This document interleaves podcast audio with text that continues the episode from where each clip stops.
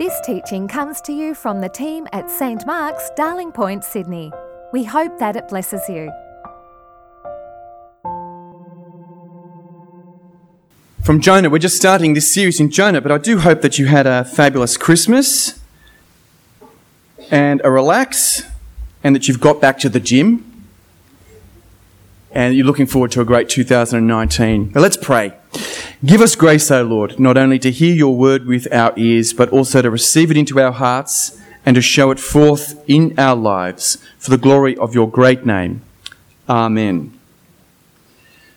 Can you face the real God? Can you face the real God? The problem we have is that the true God, the God of the Bible, the God we meet in Jesus, isn't contained by our preferences and prejudices.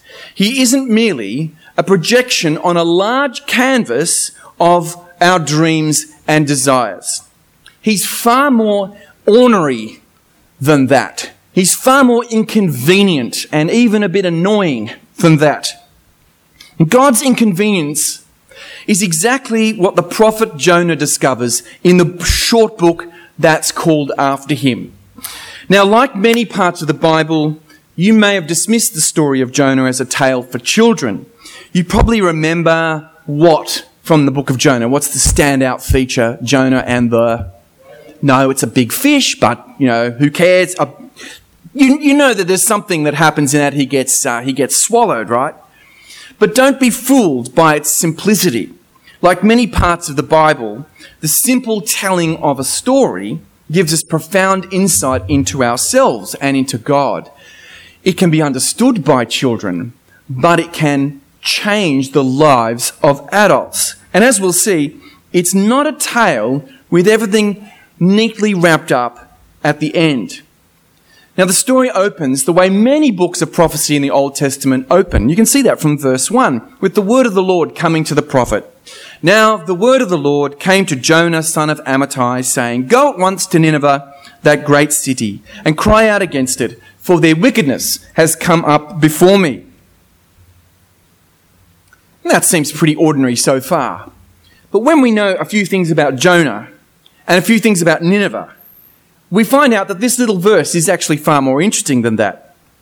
Firstly, we know that Jonah was an ardent Israelite nationalist. In 2, in 2 Kings 14, we hear that he had supported one of Israel's wicked kings, Jeroboam II, in his policy of strengthening Israel's borders. Well, he didn't build a wall around those borders, but you get the picture, right? If he had a vote, he probably would have voted one nation. He was an Israelite, and he followed the God of Israel the God who had made promises to his ancestors, Abraham, Isaac, and Jacob, and who seemed to specially favor them. He had a Make Israel Great Again t shirt in his cupboard. Secondly, Jonah was an ardent nationalist. That's the first thing. Secondly, what about Nineveh? Nineveh was the capital, a great city, the capital of an empire, the capital of the Assyrian Empire. And this was an extremely violent place indeed. They were the implacable enemies of Israel. Well, actually, they were the implacable enemies of everybody. Emperor Shalmaneser III, rough contemporary of Jonah, he depicted the dismemberment and decapitation of his enemies on huge stone relief panels that we still can see today. One of these panels has one of the Israelite kings, Jehu, shown bowing down in obeisance to Shalmaneser. These were the sort of people who yanked out prisoner of war's tongues and then flayed them alive so that they could display their skins on the walls of the conquered cities. They were a byword for cruelty. So Jonah, ardent Israelite nationalist, was being called on to go and tell this violent people that they are wicked and that God is going to judge them for their sin. How do you think he felt about that? Well, his reaction is predictable, isn't it? He says, I'm out of here. That's what we see in the next couple of verses. Jonah set out to flee to Tarshish from the presence of the Lord. He went down to Joppa, there's a port city, and found a ship going to Tarshish. So he paid his fare, went on board to go with them to Tarshish away from the presence of the Lord. Is Jonah simply afraid, or is something more going on? Now, we don't actually know where Tarshish is, other than it was known as the furthest place you could go on the Mediterranean map in those days. It was the sort of lightning ridge or the broken hill of its day. It was as far as you could go. It was where you went to escape and get away. You couldn't be further in the opposite direction, traveling west, of where you were supposed to go, traveling east, if you were Jonah. Why does Jonah run? Well, the idea that you could flee from the presence of the Lord is something a prophet of the Lord should have realized is impossible. That's a strange thing about this verse. He's fleeing from the presence of the Lord, and yet he knows that's impossible because he should know that God is not just the God of Israel. God is not located in one space. God is going to be God in Tarshish as much as he is in Israel. Is Jonah simply afraid of being dismembered and flayed alive up in Nineveh? Well, I'm sure that he is. But there's something else going on here too. Jonah is supposed to be giving a word from the God of Israel to the Ninevites. His job, he thought, was to give words of God to the people of Israel. That's what he assumed his vocation was. And yet here, he was being told by that God to speak to a foreign people, rank pagans, evildoers. And see, there's the sneaking suspicion in the back of Jonah's mind. What if the people of Nineveh hear the word of the Lord and repent? After all, if God wanted to blot them out of history, he wouldn't send them a prophet to warn them. What if God is to be merciful to them? I mean, even sending a prophet to warn them, to tell them that God is displeased with them, is a mercy to them, isn't it? That's the awful possibility that Jonah can't face. His whole spirituality is really a spirituality of his own righteousness and privilege. He thinks that God is his God because of his ethnic identity and his passion for it. And in his heart, Jonah wishes for God to destroy the others that don't share that identity. And so Jonah doubts the wisdom and the goodness and the justice of God. How could God even contemplate having mercy on such a terrible place as that city, Nineveh? But that God the tribal God, was never the God of Israel.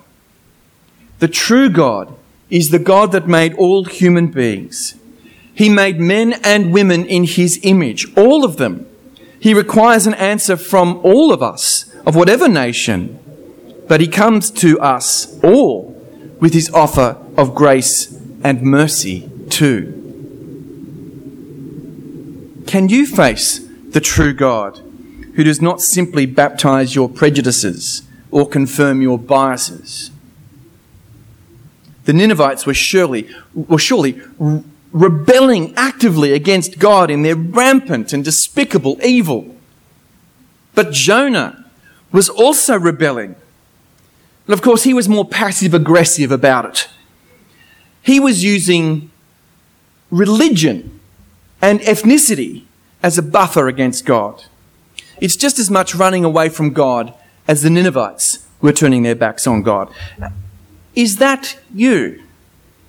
I don't think I've ever been a part of a single church that's been used like this as much as our dear St. Mark's here. Someone once said to me that they were ethnically a St. Mark's Anglican. I thought that was a remarkable thing to say, as if that would impress God in some way. You see, what Jonah doesn't realize is that morality and even religion, perhaps especially religion, can be great ways to hide from God just as much as rampant evil or open atheism can be. And one of the greatest places to hide can be in the church. But it's the moment that God reveals that He wants to have mercy that exposes us. How do we feel when we hear that the people we can't stand are on God's list? Well, that's the real test for us. Because if we feel gripped then, if we feel gypped then, I should say, then we haven't understood God's grace. Which means we've actually got a different God other than the real one. Anyhow, Jonah gets into the boat thinking that he's going to escape from the Lord in some bizarre, self deceptive way because surely the Lord only lives in Israel, even though he must know that he doesn't. But Jonah cannot escape.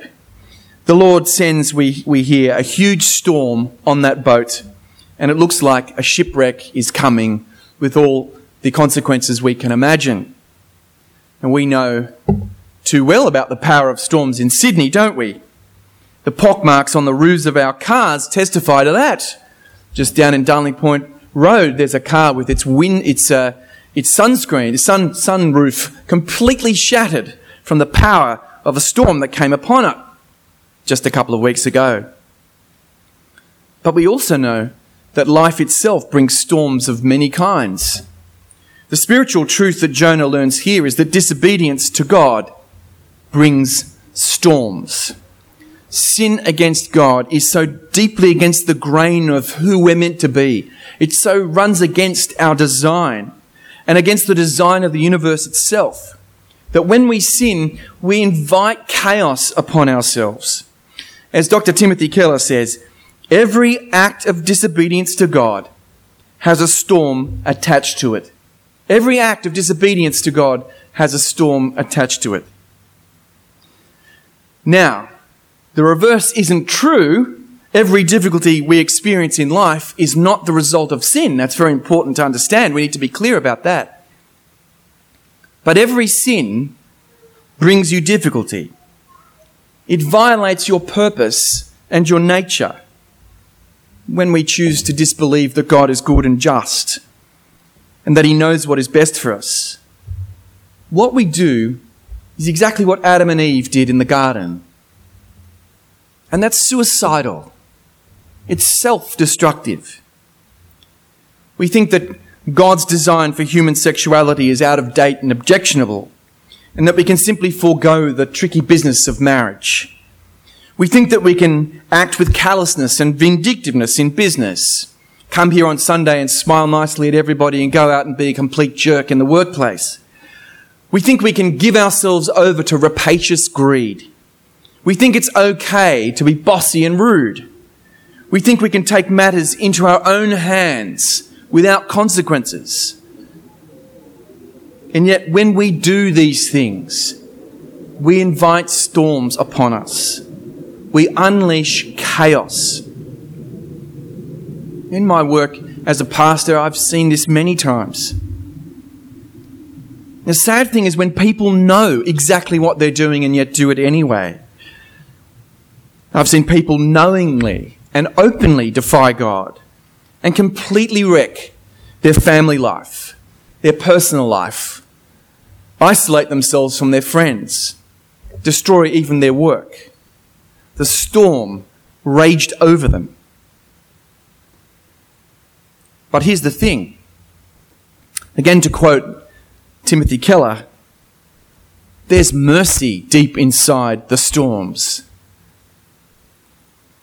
There's mercy deep inside the storms. The storms that God sends us wake us to truths that we would never otherwise see. They are His ways of warning us and disciplining us.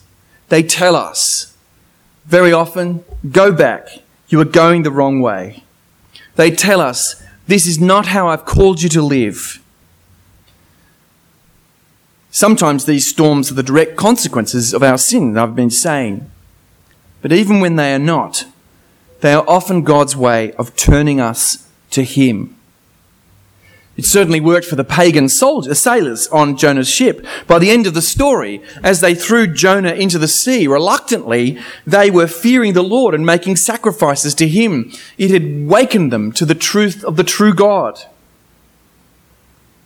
Perhaps today you are in the midst of one of those storms.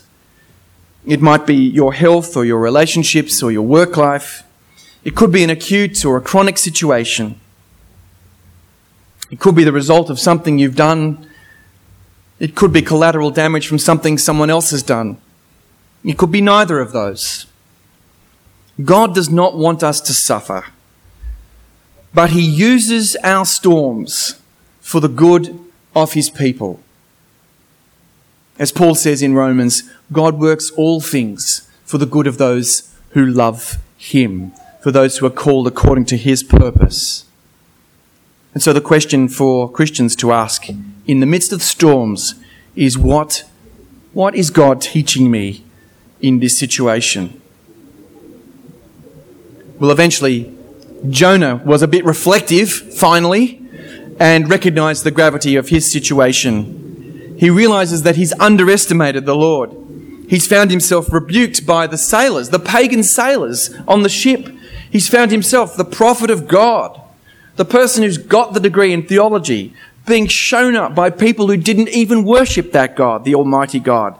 Even they can see that they need divine help. They are better theologians than he is by far. And finally, they prize from Jonah who he is. I'm a Hebrew, he says. And Jonah remembers one of his Sunday school lessons that he should have had in his mind the whole time. I'm a Hebrew, he says in verse 9. I worship the Lord, the God of heaven, who made the sea and the dry land. That's right. The God that Jonah worships is the creator of the earth and the sea, whose mighty power is unleashed throughout the world that he's made. How foolish was Jonah to think that he could escape from his presence, that he could defy him. Sometimes, strangely, God uses the world to rebuke his people. Sometimes the church is guilty of missing something so obviously unjust and ungodly in its own behavior, or so, something so theologically untrue, that pagans can see it and remind us of it. We've seen this in our own times, of course. Scandalous behavior in the church has been brought to account by the media and the government and by victims of such behavior, and rightly so. And this works because the world that God made is consistent and coherent. Justice is not something hidden from view so that no one can see it. It's not revealed to Christians exclusively. The world itself is made with God's goodness and His justice in it. Now, of course, there's more that we could say here, but we shouldn't be surprised that pagans get it right. And we Christians shouldn't just ignore it when we are shown our own sins as if in a mirror by those outside. God's truth is embedded in the very fabric of things for all to see, as the pagan sailors show Jonah. We'll hear in the New Testament Paul quote Greek and Roman poets, making theologically true statements as he seeks to bring the gospel to the, to the people of Athens. And so at last, Jonah gives up his flight away from God, his desperate running. There's finally something right in Jonah here. He can see that the sailors have done nothing wrong and that it would be wrong to take them down with him to the depths. He offers himself up to the waves and throws himself finally on the mercy of God, which of course is what he should have done in the first place. But here's the challenge of the story to you and me. Because we think Jonah's supposed to be the hero. He's the prophet. He's the Israelite. He's the insider. He's supposed to be the good guy. But it turns out that he wants God on his own terms, not on God's. He's not willing to buy into the God of mercy because in the end, Jonah does not believe that he needs God's mercy. And that's key. He doesn't think he really needs mercy. He thinks, he presumes that he's right with God because of who he is. He thinks that he's above grace. And he's not. And that's what you and I need to know. It's the most basic spiritual truth. You can't complain when God shows his mercy to others because God showed his mercy to you. God's mercy is all you have. If we haven't grasped that truth about God, then we haven't grasped any truth about Him. As the old hymn says, there's a wideness in God's mercy, a wideness. Like the wideness of the sea, you kind of hope that Jonah reflected as he stood on the edge of the boat about to be cast off. Exactly this. There's a kindness in his justice, which is more than liberty. In that wideness, there's space for you and just as well, because without it, you have no chance. But there's also space, if they repent, for the Ninevites. Amen. Thanks for listening. Please visit our website at www.stmarksdp.org to subscribe to our new episodes, browse more resources, and find more information about the community of St. Mark's.